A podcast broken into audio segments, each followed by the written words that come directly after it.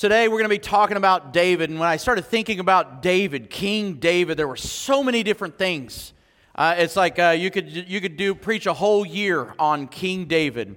But as I started thinking about this, all of the things that happened in his life, I began to look at this common denominator as I read through all of his accolades and all of these stories and all came down to something. And, and young people, I hope that you're tuned in today as well as last week. But one of the things that I really hope that we all gather from this is that uh, he had a circle of people around him that without them, he would not have succeeded the way that he did. So I want to talk today about your circle of influence is crucial to your success in life. One of the things I've shared with the leaders a lot is this one statement Great leaders surround themselves with great leaders. Um, I remember when I was a young pastor, um, there was multiple times that I was um, intimidated by people who were godly. I was intimidated, and I was always like, well, man, if I bring that person in here uh, to help me with this, what if they just take over? You know, what if, what if they just they just take the ball and, and run with it, and then I'm I don't have anything, and and and and I started surrounding myself with people who said yes. To have a lot of people around your life that just says yes to everything you want to do is not always a good thing, especially with me. I need some people who are strong enough to say, uh, no, that is not a good idea. Daniel, have you prayed about that? Have you been thinking about this? Have you processed it in your head before it came out of your mouth? Um, and so, one of the things that I began to learn is uh, uh, from, from a lot of people around me is that when, when you begin to place people in your life that are better than you at the areas that you're not good at, that's when you can really accomplish something great. And one of the things that I am so, I'm so proud in a good way, the, the, a good kind of proud. I'm so proud to serve with the elders and the deacons and the ministry leaders of this church because there is godly greatness out of the leadership in this church. And I am just so proud to just be a part of it, just to be a piece of it. And I am absolutely convinced that when you begin to place great people around you, great things start happening. And this is what we see throughout David's life. But I want to I want to first define what the word influence means. Influence is the capacity to have an effect on the character, development, and behavior of someone else. So here's the deal is is is kids everyone here, every one of you from from no matter how old you are, but the people that you choose to place in your circle, they will have a direct impact and an effect on your character, on your development as a human being, and on your behavior. In fact, other definitions for influence was the power to change someone, the power to have an important effect on someone. And here's the reality you choose who are the people who have a direct effect in your life. Your circle of influence is absolutely vital to your character.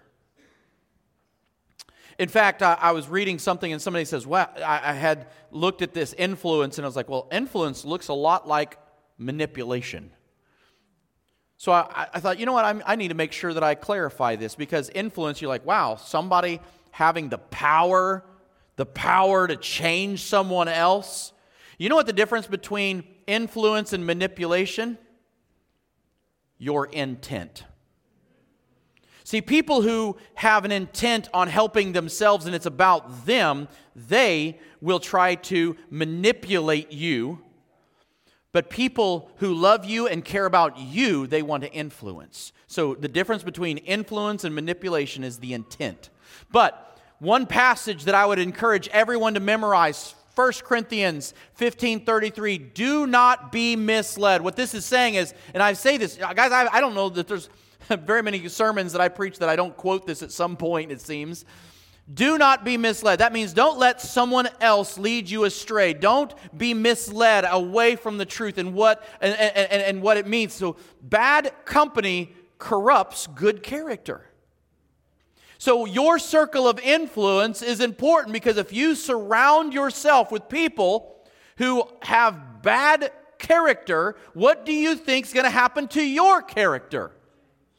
it will be impacted. So, all right, enough. So here's five things that I look for in a friend. These are the things that we're going to find in all the friends of David. Five things, all right? So I even did it in a diagram. You're welcome. So, the five things that I'm looking for are people who are humble, because if someone's humble, they will put you first. When you find people in your life, what you want in a friend is that they're humble, that they care about you, not that they want to use you to get ahead. That's not a real friend. You want to find people who are humble. You want to find people who are honest. They will speak the truth, even when it hurts. You want someone who's brave, courageous, people who will fight for you. I, I, I, want friends that when somebody else is talking bad about me, that my friend will like, uh, you don't know him like I do. That's the kind of friend you want somebody who's brave, that will fight for you when you can't fight. You want someone who's loyal, that they'll be with you to the very end. That when, no matter what happens in your life, when the dust settles, they're standing next to you. And the most important of all is I'm looking for someone who God is at the center of their life. I want to find someone who loves God more than they love me. One of the things that I hope for every one of my children, for, for my girls who are the oldest right now, is that, like, and I say this often, is that I want them to find a boy who loves God more than they love the girl. Because if they love God most, then I know that they will know how to love my daughter right. So let's look at four different characters. First, Jonathan. Here's something interesting about Jonathan when we find in the Bible, and I'm going to show you these different scriptures. But Jonathan, so we're going to start with humility. With humility, a friend will place you before himself. And I want to share this passage out of Philippians, and then I'm going to tell you a little bit about who Jonathan is. It says, Do nothing out of selfish ambition or vain conceit. Rather, in humility, value others above yourselves. You catch that? In humility, value others above yourselves, not looking to your own interest, but each of you to the interest of others. That's not only the kind of friend you should be to others, but the kind of people that you should be looking for to be in your circle. So, how does Jonathan fit this? First, you need to know a couple of things about Jonathan. Jonathan was son to King Saul, not to King David, to King Saul. King Saul was the king, current king, and God rejected him as king. We've already studied that before. And therefore, David was anointed to be the next king. So it was going to leave the lineage of Saul, and the next king was going to be David. But here's the problem Saul had sons too. One of them was Jonathan, heir to the throne.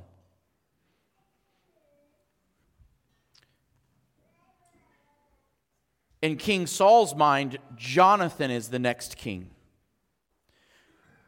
But Jonathan loved David. Jonathan became one in spirit with David, and he loved him as himself. Right? Jonathan was in a position, the prince of Israel. He's the next king. And he became one in spirit with David. He loved him. Jonathan made a covenant with David because he loved him himself. Jonathan took off his robe he was wearing, he gave it to David along with his tunic and even his sword, his bow, and his belt. Is that not a beautiful picture of him saying, Listen, my, my, my kingly robe, my, all of this that, is, that defines me visually, I'm handing over. You're, you're wearing my sword, my tunic, my robe. Something that we just, so amazing how Jonathan places David where he does. So a little bit later, Jonathan had taken a great liking in the very next chapter, 19, verse 1. It says, But Jonathan had taken a great liking to David and warned him, My father Saul is looking for a chance to kill you. Realize this is his father. He is, he is going behind his father's back here and saying, David, you need to watch out. My dad wants to kill you. He's looking for a chance to kill you. Be on your guard. Then Jonathan went back and spoke well of David to Saul his father. Let nothing, let not the king do wrong to his servant David. He has not wronged you, and what he has done has benefited you greatly. But even at a later time, Saul told his son Jonathan and all the attendants around him, I want you to kill David. Jonathan did not. And here's what happened Saul's anger flared up towards Jonathan, and he said to him, You son of a perverse, rebellious woman. There's a line, right? You son of a perverse and rebellious woman. All the men in the room are like, I'm going to remember that one.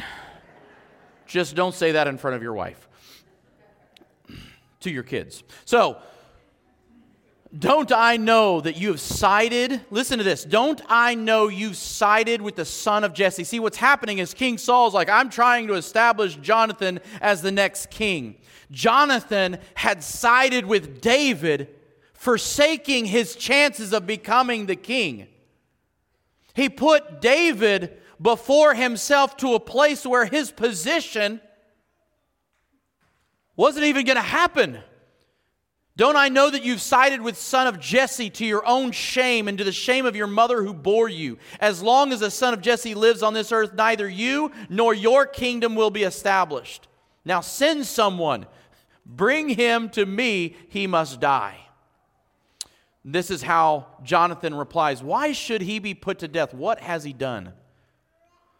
Saul hurled a spear at him to kill him. Then Jonathan knew that his father intended to kill David. Jonathan got up from the table with fierce anger. On the second day of the feast, he did not eat.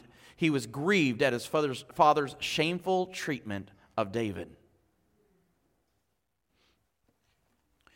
How many, you know, we live in America, and America kind of sometimes seems like this dog eat dog world how many people, because of the culture, has impacted us, or maybe we should say the culture has influenced us so much that how many of us would have said, you know what, Dad, Saul, Dad, you're right. I'm going to lure him in here. We're going to kill him so that I can establish myself. How many of us would ruin the reputation of a friend so that we could get ahead? How many of us would defame someone, speak bad against them, gossip about them, complain about them, to try to get someone else to look at them in different eyes just to try to move ourselves up. See, what I love about Jonathan is that he would not do that because that is the mark of a true friend. A mark of a true friend is somebody who is humble and they place you before themselves. Nathan is another one. Nathan was a prophet. Meet Nathan the prophet. So, um, we're going to learn about this. With honesty, a friend will speak the truth. Prophets were not generally liked, prophets were not popular. Um, prophets were the ones who, who they would, would, would come into the situation and they would speak exactly what is the, the truth of the matter when a lot of people don't want to hear the truth. How, how many of you guys love to be corrected? Like, man, I just can't wait for somebody to come over and correct me. All right. No lying in church. All right. So, so here's the thing. Kids, how many of you like it when you get in trouble? You like it when your parents correct you? Well, what if you were wrong? Still don't like it. So here's the reality is that we don't we don't typically like when the person comes in and says, Yeah, you were wrong, you shouldn't have done that, you need to do it this way. We don't typically like that. But guess what? We need that.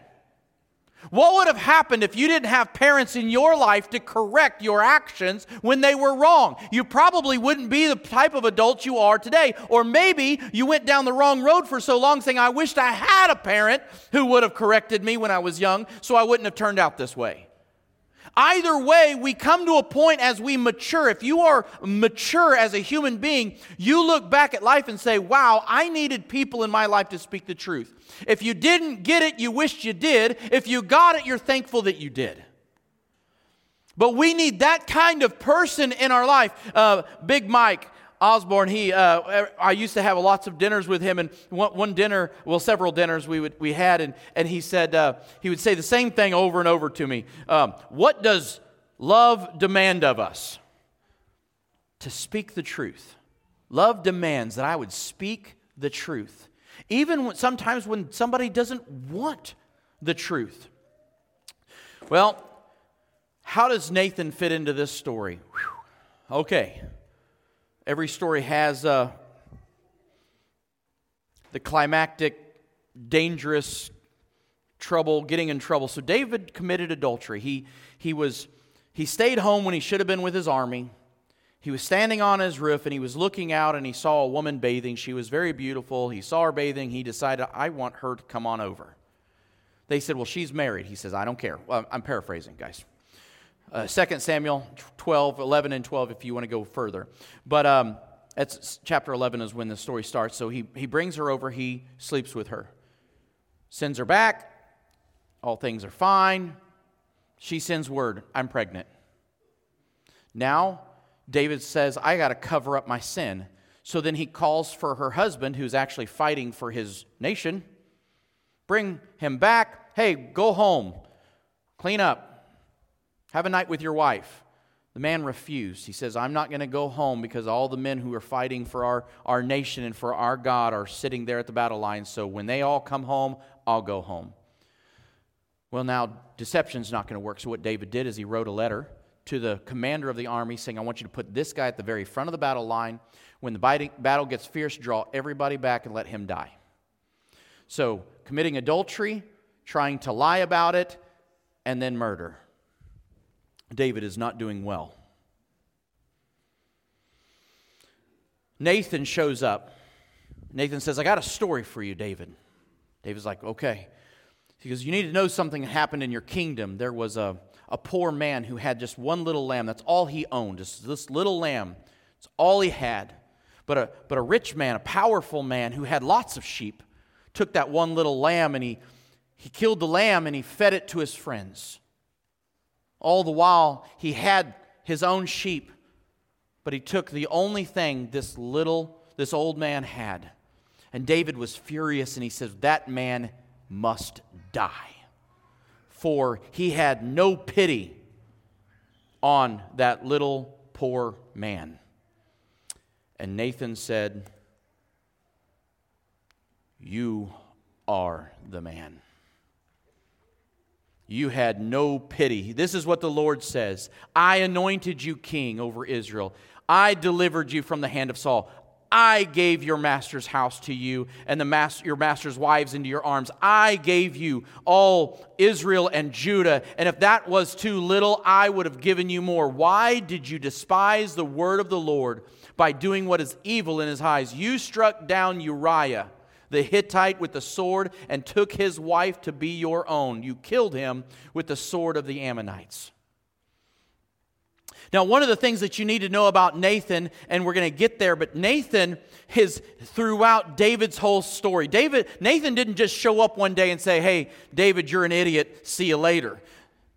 When everything in the kingdom was falling apart at the very end of David's life, Nathan was there to help hold it together. Nathan wasn't just a guy who came in, sandblasted you, and then walked out of your life. He was the kind that I'm going to speak truth, but I'm right here. I'm not leaving, but I am going to speak the truth. We need people in our lives who will speak the truth, but don't leave.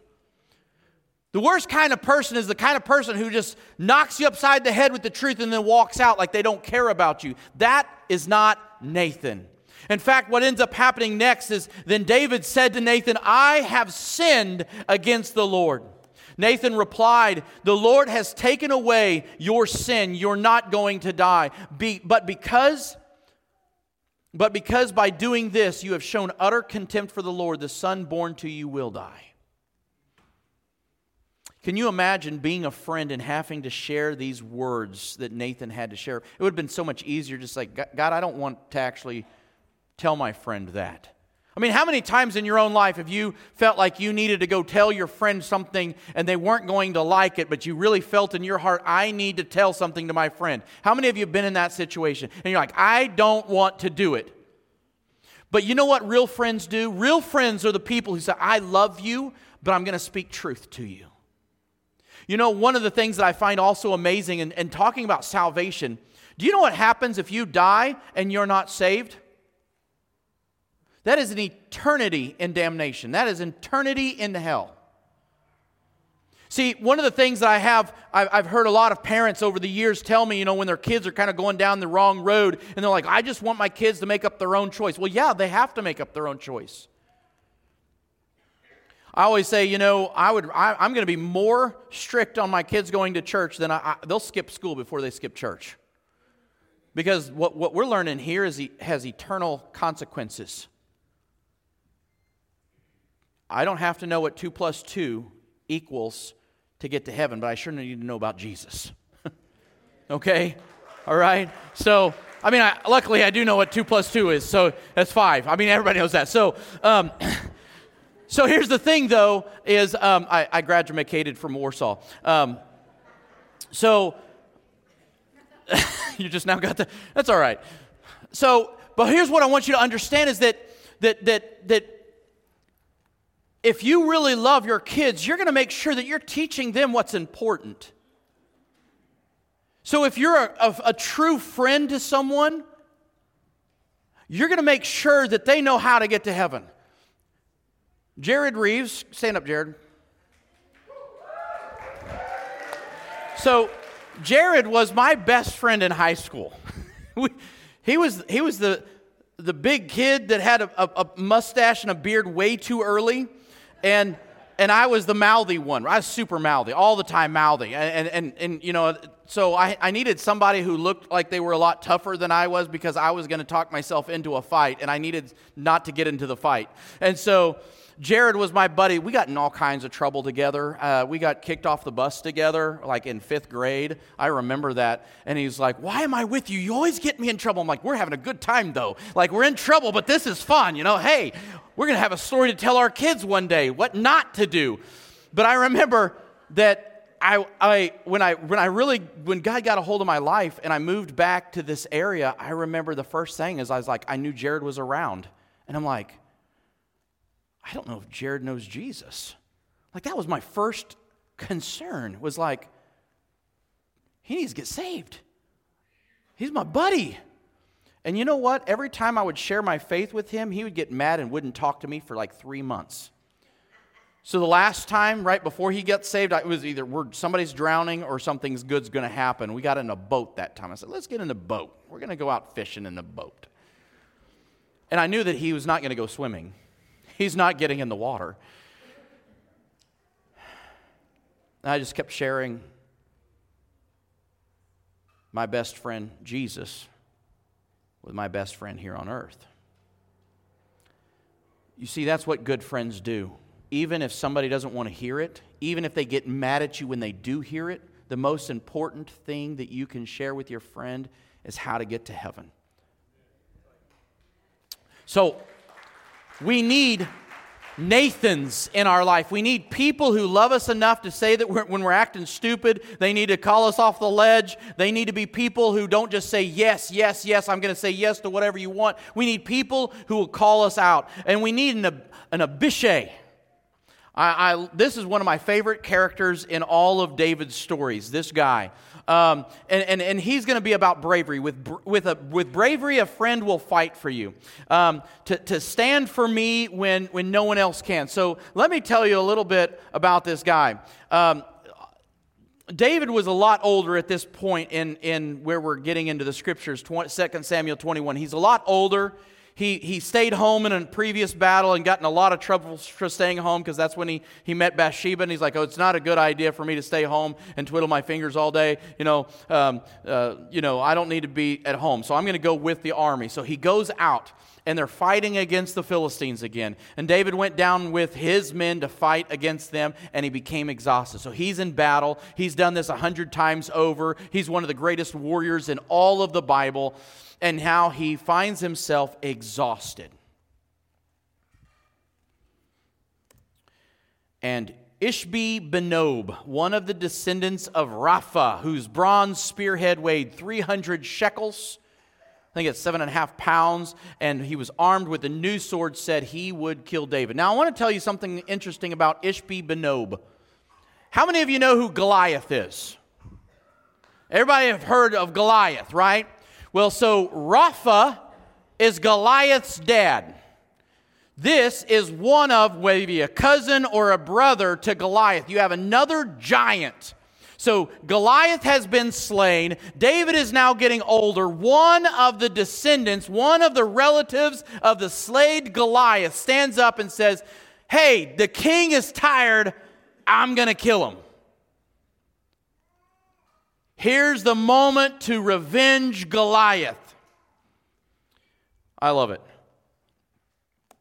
But Abishai, son of Zeruiah, came to David's rescue. He struck the Philistine down, killed him. David's men swore, Never again are you going to come to battle, you know, for that happening again. Here's what's amazing. So David killed Goliath.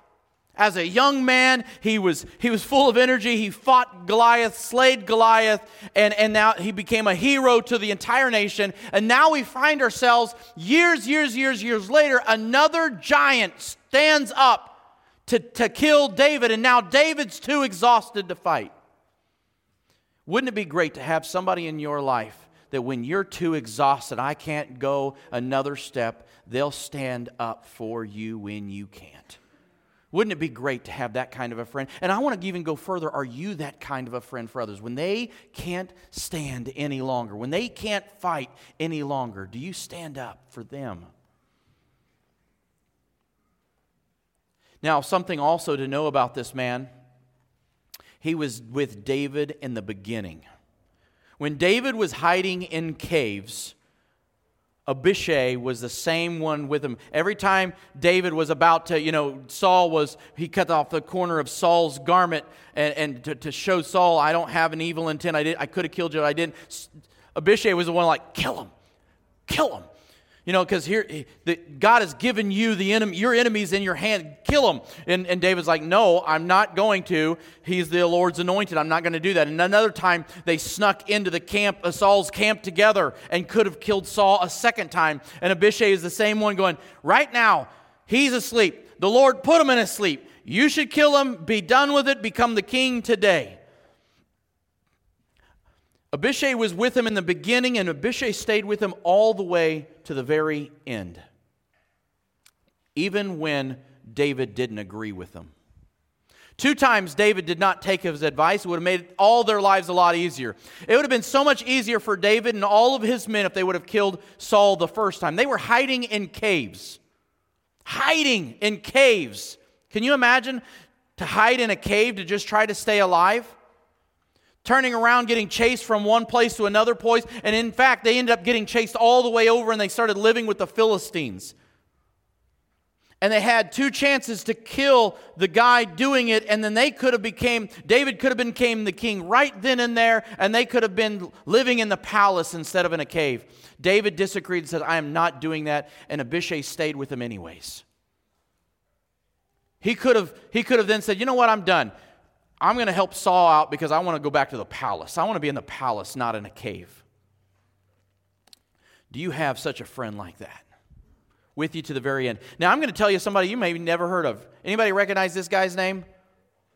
Sounds like a, makes me think of a banana, but it's not banana. Benaiah. Anybody heard of Benaiah? Like, see, banana. So, with loyalty, a friend will be with you to the end, regardless of the circumstance. Something interesting. So, you guys may not know of him, but he's found in the book of 2 Samuel 23. He is mentioned in the 30 mighty men of David. So, one of the things that was amazing is that David had such a special fighting force. There were 30 men who were absolute warriors in his special guard. And this was one among the 30. In fact, he got named among the top three. He defeated he defeated two, they called them lion like Moabs. He actually killed an actual lion, and then he killed a giant uh, Egyptian that was, was seemed to be unbeatable. But you know what his greatest achievement was? the greatest achievement found in this man was not his military exploits, but his loyalty to King David. Proverbs 18:24 says this, a man who has friends must be friendly. How about that for a proverb? Right? Kind of makes me think of a, an old Chinese proverb. Run in front of car, get tired. Run behind car, get exhausted. So, okay. okay. All right. A man, move on. A man who has friends must be friendly. There's a lot of wisdom there for you, but, uh, but there is a friend who sticks closer to a bro- than a brother. All right, in 1 Kings, here's where it comes. At the very end, David is now very old. He is now kind of bedridden. Um, and, in fact, they're surrounding him with people to try to keep him warm in the bed. So he doesn't have a lot of life left.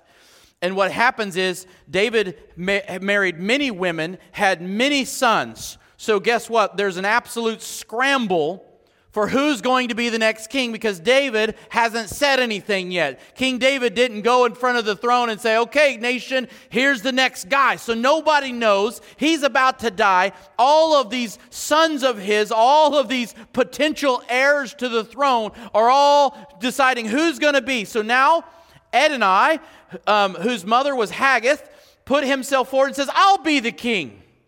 Now, look what he did. He conferred with Joab. Now, Joab is King David's commander in chief of the army.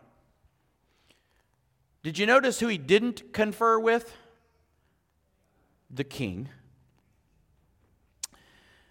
And Abiathar, this, the priest, and they gave him their support. Notice also who didn't so Joab didn't confer with David, he didn't confer with David, and the priest didn't confer with David. They all just said, Oh, sounds good, we're with you. But the same scripture, so now, now verse 7 and 8, right here. But Zadok the priest, Benaiah the son of Jehoiada, Nathan the prophet, there he is again, Shimei Ray, and David's special guard did not join Adonijah. You know why? Because they hadn't consulted, because the king hasn't made his mind up yet. He hasn't made the decision. He hasn't. So they're like, wait, we're loyal to him. We're waiting on him. He will tell us what he wants to do, and that's what we're with. This other guy rose up and says, Hey, I'm going to be the king. They're like, It sounds good to me. And they all jumped on.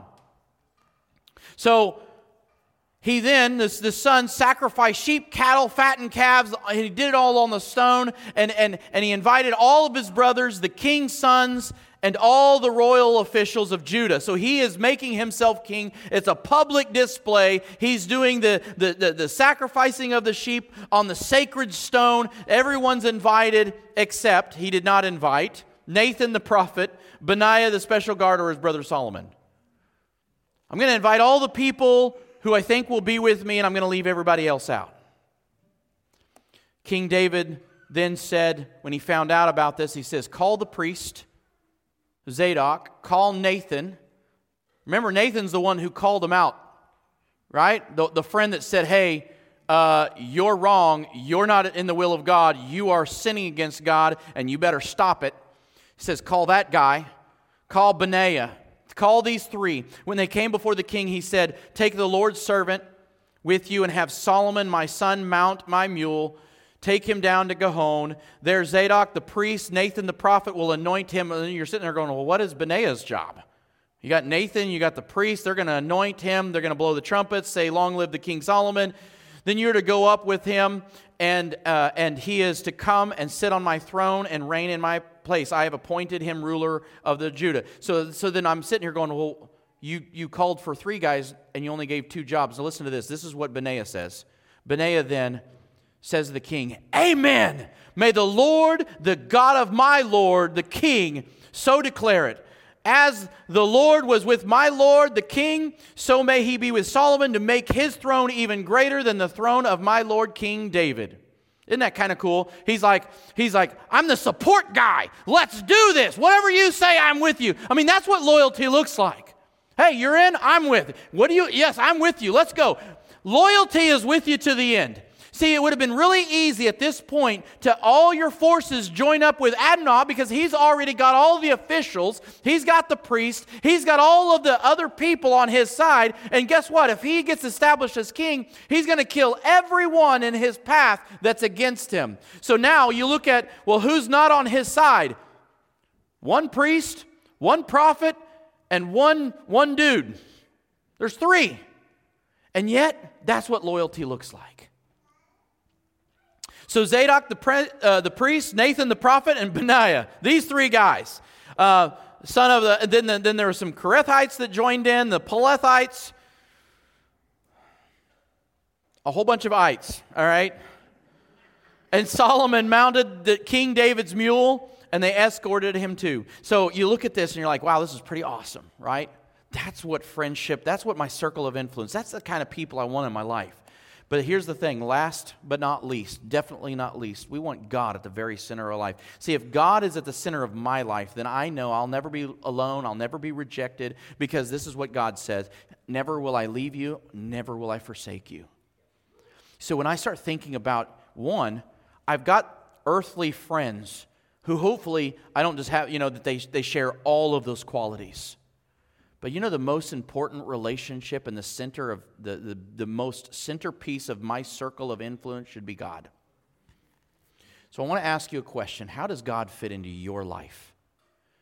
See, is God just a piece of your life? And this is what that would look like He's a piece of the pie.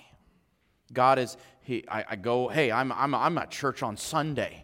I go to Sunday school. I'm a part of the youth group, or I'm, I'm a part of the worship. I am, I, you know, God is a piece of my life. I gave him a good piece. But, you know, but then I have my, my family and, and I've got my, my work. And, and what happens is we divide our life like it's a pie. And, and, and everything has its own piece that's completely separate. No, God should be the center of your family. God should be the centerpiece of your work. God should be the centerpiece of your fun and your play and all of those things. This is what our life should. He should be your very life. Him at the center and everything coming out of God at the center of my life. When I start raising my family as God is the center, my hope and prayer is that God will be the center of my kids' life. And when they leave my house and they start their own house, God will then be the center of that house. You see, God is the most influential person or being in my life. He should be for you as well. And David showed this over and over and over. Remember when David was young, like I talked to the youth earlier, he tells Saul, Don't worry about Goliath. Your servant has killed both a lion and a bear. This uncircumcised Philistine will be like one of them because he has defied the armies of the living God. The Lord who rescued me from the paw of the lion and the paw of the bear will rescue me from the hand of the Philistine. Then David later on says to the Philistine as they're drawing up their battle, You come against me with sword and spear and javelin. Look at this. But I come against you in the name of the Lord Woo, good to have friends in high places. the God of the armies of Israel, whom you have defied, this day the Lord will deliver you into my hands, and I will strike you down, cut off your head. This is a Bible story. That was a teenager telling a grown giant. This very day I will give the carcasses of the Philistine army to the birds and the wild animals, and the whole world will know that there's a God in Israel. Does the whole neighborhood know there's a God in your house? Huh? Does all of your classmates know there's a God in your life? Does your whole job know that there's a God in your heart? He says, Today the whole world's going to know that there's a God in Israel. And all those gathered here will know that it is not by the sword or the spear that the Lord saves, for the battle is the Lord's, and he will give all of you into our hands. See, what's amazing is that when we start, as we're talking about friendship, one last passage, guys. Jesus makes this statement in John 15. As the Father has loved me, so I have loved you. Now remain in my love. If you keep my commandments, you will remain in my love, just as I have kept my Father's commands and remain in his love. I have told you this so that my joy may be in you and your joy may be complete. My command is this love each other as I have loved you. Greater love has no one than this, than he lay down one's life for his friends. Jesus said, You are my friends if you do what I command. I no longer call you servants, because a servant does not know his master's business. Instead, I have called you friends, for everything that I learned from my Father I have made known to you. Isn't that awesome? Jesus, right here in the very Word of God, calls us friends, and He wants to be the centerpiece of your circle of influence with every head bowed and every eye closed.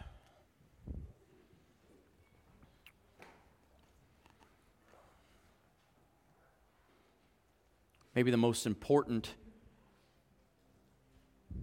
thing that we could ever do is give our life to Jesus.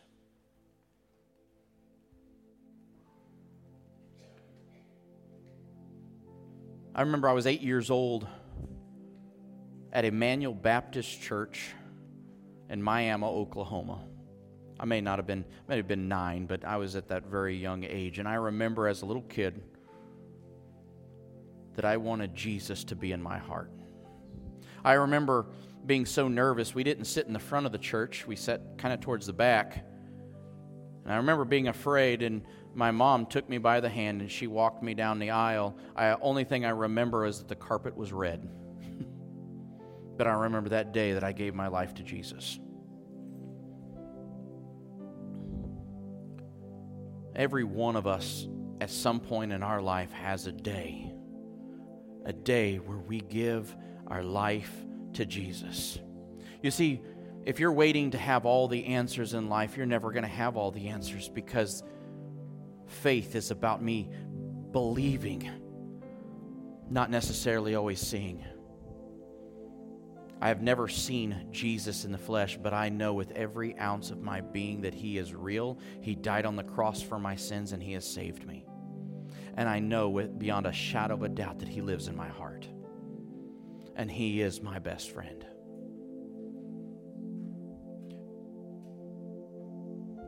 Is there anyone here today that says, I need to give my life to Jesus? Today is the day that I want to make Jesus my best friend. Is there anyone?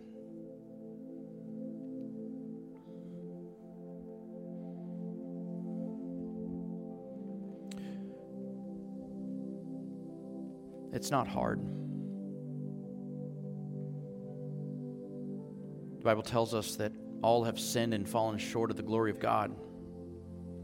First thing that I do is I confess I'm a sinner, no different than David. I've sinned. I've sinned I've done wrong. I've told lies. I've taken things that weren't mine. I've hurt people. And then I ask the creator of the universe, God, forgive me. Forgive me of my sin and save me. Come into my life.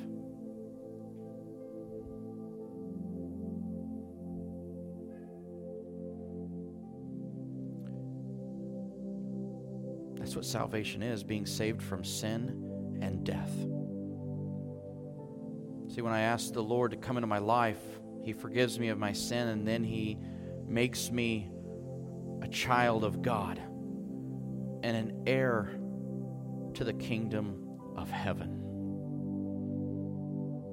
Death won't hold me down.